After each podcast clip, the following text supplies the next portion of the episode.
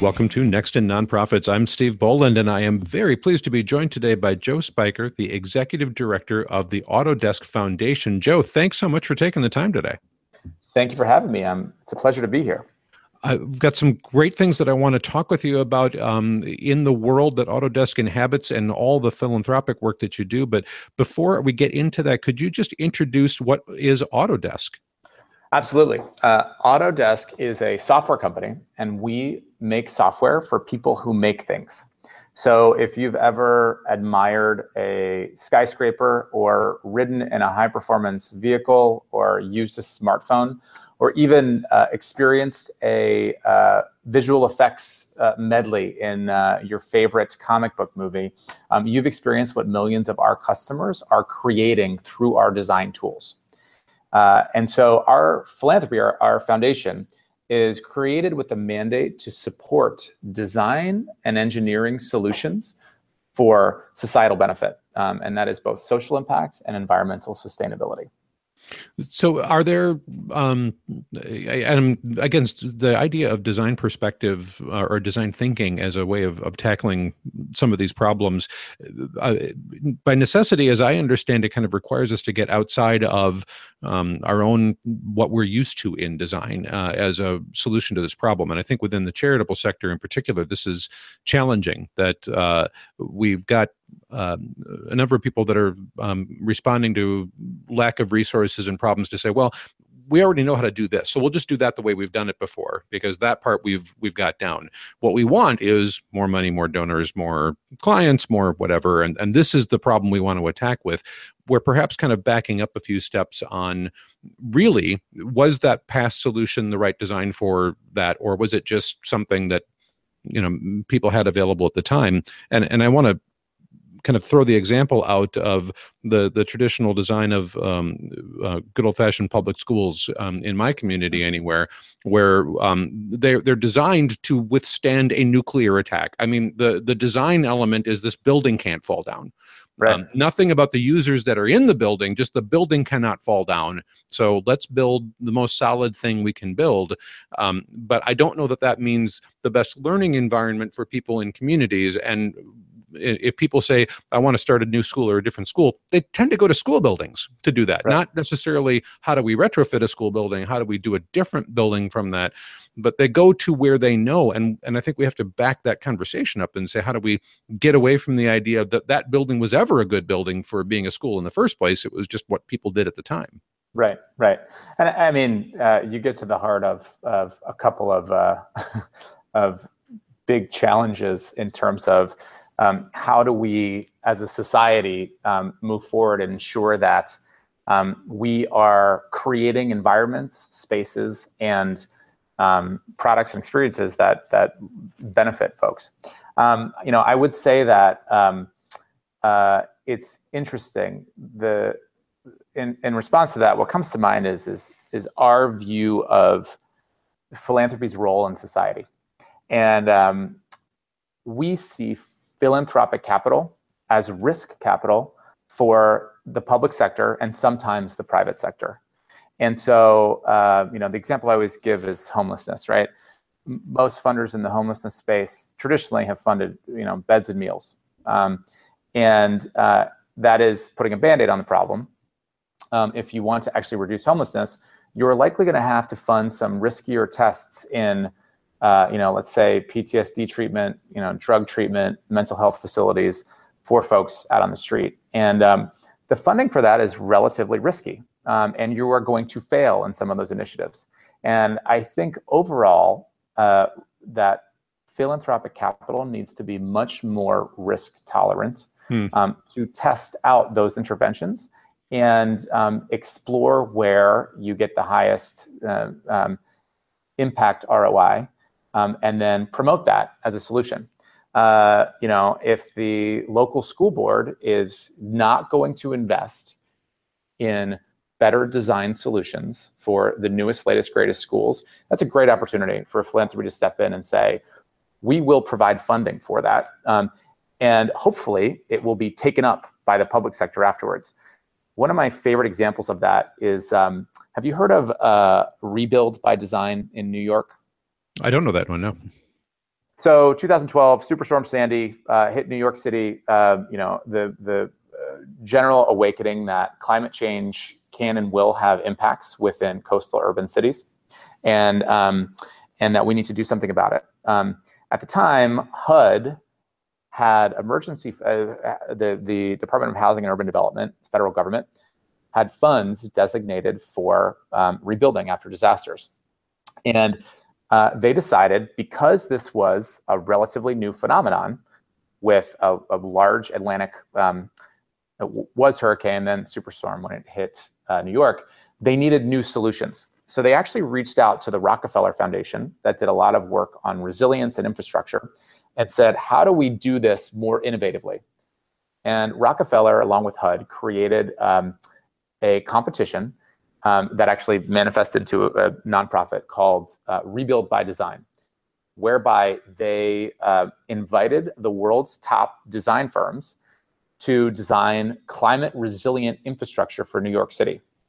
Um, one of the world's world-renowned architects, um, the Bjarke Ingels Group, B- BIG, B I G, mm-hmm. out of uh, Europe, um, submitted the proposal for the dry line, which is actually a uh, basically like a coastal buffer um, in lower Manhattan to absorb potential storm surges in the future, integrated with a park. And that is currently being built in lower Manhattan. It's a really innovative use of uh, design to uh, solve a problem that will likely be uh, become a greater problem in the future. And um, it's it it is and should be an example of how philanthropic capital can be that risk capital for the public sector and public schools. Um, just as a side note, uh, Rockefeller reconstituted that same idea out here in the Bay Area. We're a partner of it. It's called actually um, Resilient by Design, and it is a competition to bring global designers to help the San Francisco Bay Area um, prepare for sea level rise. Mm. And again, some of the biggest uh, design firms, architect, architecture firms, in the in the world, um, BIG being also a, a finalist in this competition, is coming up with um, climate smart infrastructure to deal with the uh, impending sea rise that will happen in the Bay Area in the coming decades. And again, uh, hopefully this is a lighthouse example of how coastal cities can get out ahead of this problem and focus on the treatment of it beforehand, as opposed to the prevention example in the Rebuild by Design in New York City afterwards. So um, just a clarifying question about Rockefeller's role um, in the New York example. Presumably they're um, funding the questions about design, but not the actual infrastructure construction. That's still government role, or are they actually kicking in towards some of the physical assets that are going to help do this mitigation? So, uh, I believe that they funded the um, the actual competition that solicited proposals, solicited ideas, and um, and got the attention and efforts of some of the some some of the global heavyweights in the uh, architecture and engineering sphere. Um, you know, uh, one of Uh, one of the examples, actually, which is um, I think is actually they're going to start doing soon, um, was Scape, um, which is an architecture firm based in New York, um, which uh, a whole nother example. But Rockefeller was responsible for bringing these organizations in, and the actual build is done by a, a conglomeration of uh, municipal and federal authorities. I think the majority of which of the funding for these big infrastructure projects is coming from the federal government via H U D. Okay. Um, but Rockefeller funded the, uh, you know, kind of like the ideas um, and the the uh, the actors that came in to provide these creative ideas. Well, and that's an important role for, you know, the the um, renewed Autodesk Foundation as a relatively new entity in this space to talk about how, um, you know, one infrastructure project in San Francisco could wipe out a foundation. I mean, it, these are very, very expensive things to do. So how yes. you spur other people to uh, get to solutions that make more sense, but and then, you know, hope that the, uh, the parties involved will say that solution is then worth whatever cost cost. And of course, I imagine there might be times when it actually costs less to do the more design-centered thinking thing to do, um, but you don't know that until you've gone through a process. Exactly. And that and that's frequently where we try to play is on the lighthouse examples. How do we inspire others to uh, join in this way of thinking that um, how much impact you can get from from an upstream intervention like a uh, an infrastructure, climate smart infrastructure, or uh, you know, a hospital that that uh, is designed for patient outcomes. Right. Just any number of examples that I think we're seeing propagate more. I, I mean, I um, have been looking at playgrounds recently in my community, and uh, there there's not concrete underfoot anymore. Yeah. Um, you know, the, the material is got a little give to it. It's not a lot of give, but it's probably enough to prevent a few broken bones. Uh, and nobody in all the time that I raised my children ever said, hey, you know, maybe we should be thinking about a different material under where children play. Somebody finally came up with the idea. And now it's spread pretty rapidly, pretty quickly in my community anyway. So I expect that those lighthouse examples you talk about, once they're out there and people recognize it, um, either doesn't cost any more in the first place, or it will reduce costs in things like medical bills and all the rest of it later. So getting them to embrace that thinking process is such a important part of the work. And it always seems, at least to me anyway, like uh, after the fact, it's like, well, duh. I mean, why didn't we do that right. earlier? Yes, exactly. Exactly. It's, um, it, it, those are, you know, the, the idea that, it, um, for example, in an, in an H I V AIDS hospital, that you would focus on how do we prevent the majority of opportunistic infections seems, uh, you know, seems uh, pretty intuitive to me. Um, but in fact, I've been to hospitals in East Africa where the um, the infectious disease ward is right next to the H I V clinic, and you're like, wait a minute, um, this is, you know, actually leading to poorer outcomes. So it's, um, I think that there is that opportunity, and to to propagate that knowledge sharing and to get folks thinking about this. Um, you know, the, the the example that you gave uh, around playgrounds is exactly right. A lot of this stuff isn't sexy. Um, but it's so useful. Um, and so, uh, you know, how do we get folks paying attention to the, the impact uh, interventions um, versus the the uh, the sexy stuff? I, you know, you, the Rebuild by Design is a brilliant uh, ten-year plus program to fortify Manhattan and New Jersey against future uh, hurricanes. Um, and yet not many folks have heard about it. Um, And so that I think that's our opportunity, is to elevate the discourse around um, where can and should we be placing our bets. Yeah. So let me come down from that very big macro level to the the work of the foundation at, at a, a smaller scale, because you have your own technology donation um, component too, which um, isn't necessarily of this kind of scale, but at least gives people access to tools where they can start thinking a little differently about how they can physically interact with things in the world. Mm. Yes. Yeah, we actually provide all kinds of support. And um, that's born a little bit of my experience of working with corporate philanthropies previously, um, being on the other side of the table, uh, working at a, a global nonprofit and raising funds. Um, my experience was that uh, the corporate philanthropic sector can add so much value by leveraging not only their financial resources, but also their intellectual capital and human capital. Um, uh, the intellectual capital that we can provide is, is our software. Um, mm-hmm. So we have a, a number of uh, programs in which we provide software to uh, any nonprofit around the world that can um, that that can and needs our software. Um, we'll get it to them. Um, any startup or entrepreneur that is doing anything that is societally beneficial, focused on, you know, clean technology or the health sector, we will also uh, get them software. And for our foundation grantees, um, Autodesk products are um, the uh, there. It's a B two B industry, so this is, you know, um, pretty technical products. Um, these these are enterprise solutions. And so we end up providing a lot of technical support to our grantees to use the newest, latest, greatest tools. Um, And, and so that's kind of under our intellectual capital offering. We also have a very robust um, pro bono program where we leverage our employees to provide support um, to our grantees globally. Um, and uh, we also provide what we, what we call a physical capital. Um, we have a number of innovation spaces around the globe.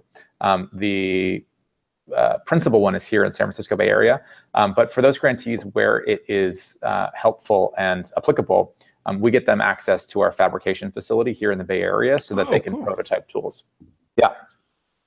Um, I mean, it could well be worth the time for um, charities that have ideas that could be pretty prohibitively expensive to um, look at that prototyping to even make the trip, right? I mean, if it's just like, we need two weeks, can we apply yep. for use uh, just to find out if it's even possible to then go forward? Because um, that's an expensive proposition for, again, charities in particular. I'm sure, you know, social good organizations of any kind, but uh, do you have folks that try to um, arrange for use of facilities even for short term?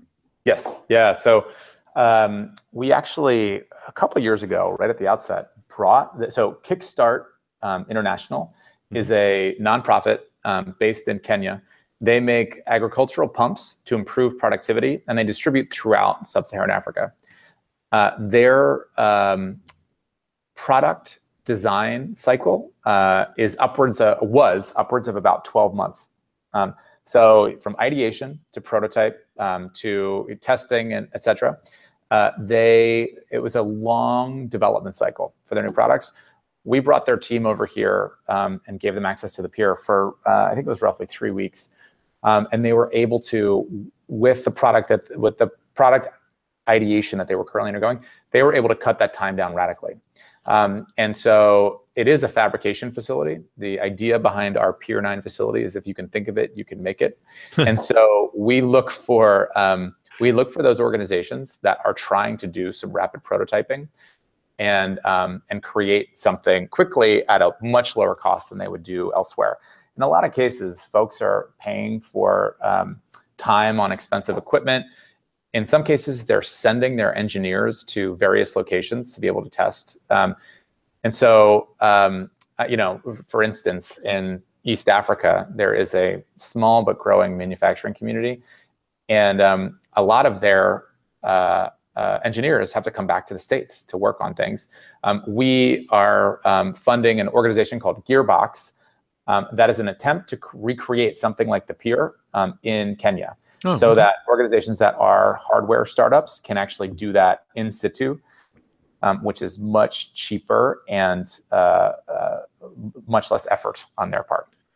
We're we're starting to run a little low on time. I want to ask you a little bit more about that lighthouse function, um, and then we'll make sure to wrap with uh, some contact information about some of this work and how people can follow along. But um, as we have ranged this conversation around some of those like big ideas and trying to inspire more folks to hear about them and think about them, um, are you partnering with other philanthropies around this stuff to, uh, on that that communications end, or how do you help leverage each other's work? Because I mean, you just told a great story about Rockefeller, but um, there's there there's so much that could be learned. But boy, it's it's hard to sort the the wheat from the chaff and, and get through the noise, I would think.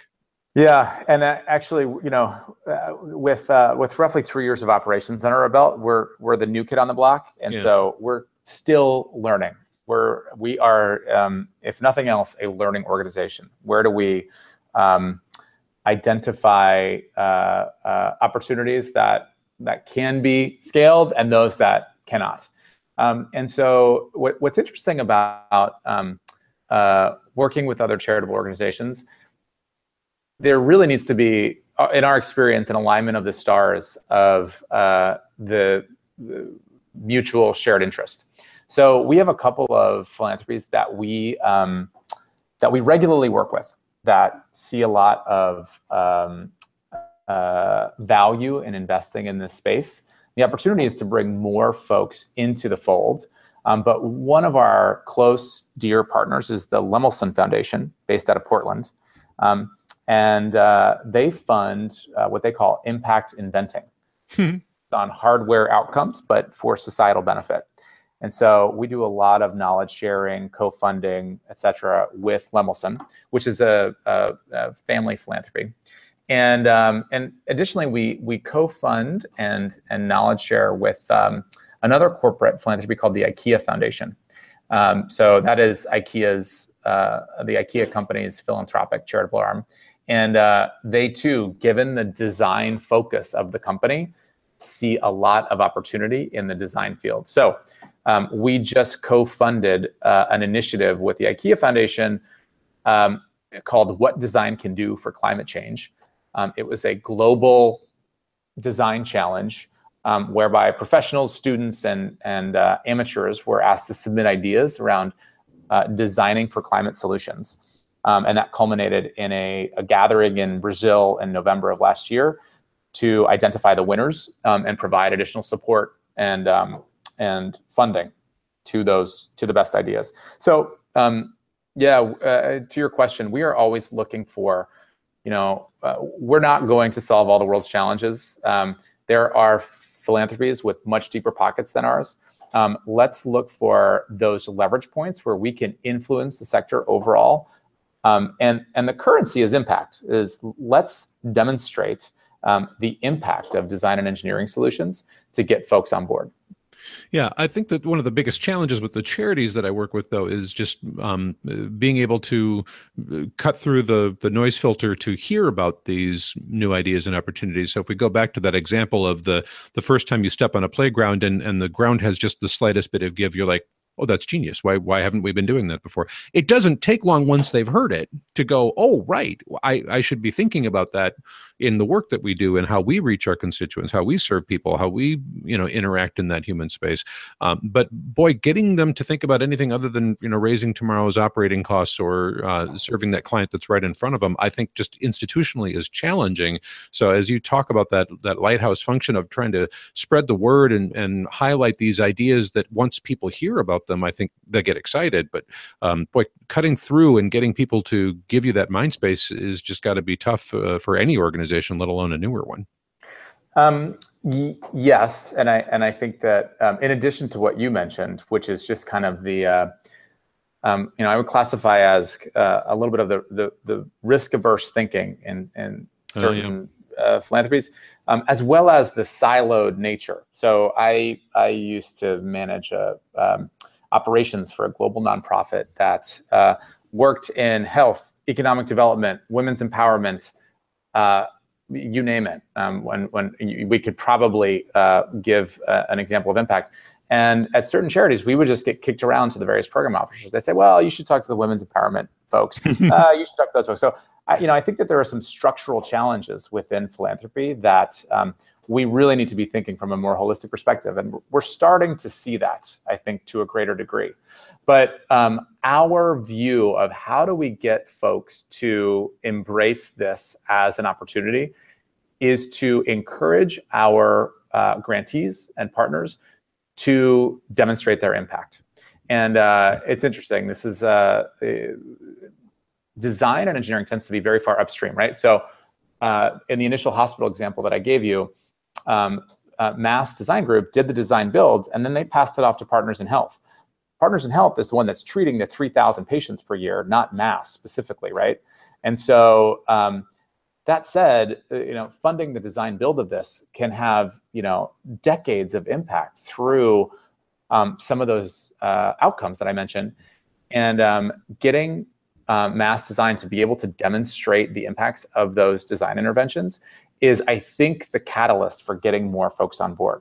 And so uh, I think last year, Mass, last year or, or maybe the, the end of sixteen, Mass issued their first impact report that looked at the environmental, um, the health, um, as well as the economic impacts of their work.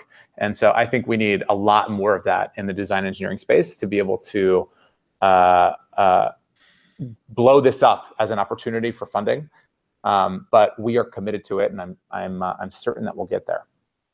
So for people that are interested in following more about the work and just learning more about these um, design principles, design thinking, and, you know, tangential that human-centered design conversation too, uh, where where can people continue to learn more or get involved?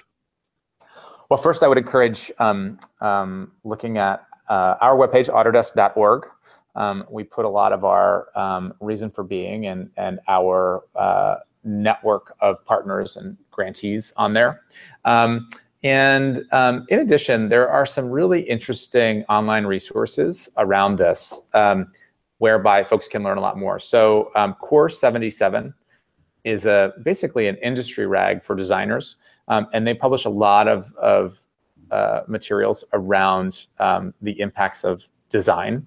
Uh, I would say that um, in addition, Stanford Social Innovation Review, S S I R, is starting to publish more and more on these opportunities in this space. Um, and so, um, yeah, I would, uh, w- you know, anyone that wants to reach out to us, um, we have a public email address on our website, um, and we're always open to collaborators and partners. And um, uh, I I could go on, Steve. Yeah. The list is long, but I'll well, keep it short. We'll just throw out the last idea that there is uh, sign up for a newsletter at autodesk dot org, so you can check that out too. And then, if you do get yourself into that space where you're um, you know busy with your own mission and not thinking about it, there'll at least be a little pop reminder in your email every now and again about these ideas and what's happening, and keep you engaged uh, that way. So good to know that that's an opportunity for people that want to stay engaged and um, get that occasional reminder of new things that are coming up. Yeah, absolutely. So, uh, Joe Spiker, Executive Director of Autodesk Foundation, thank you so much for taking the time today. I really appreciate it. Likewise, Steve. This has been a great conversation, and I've really enjoyed it.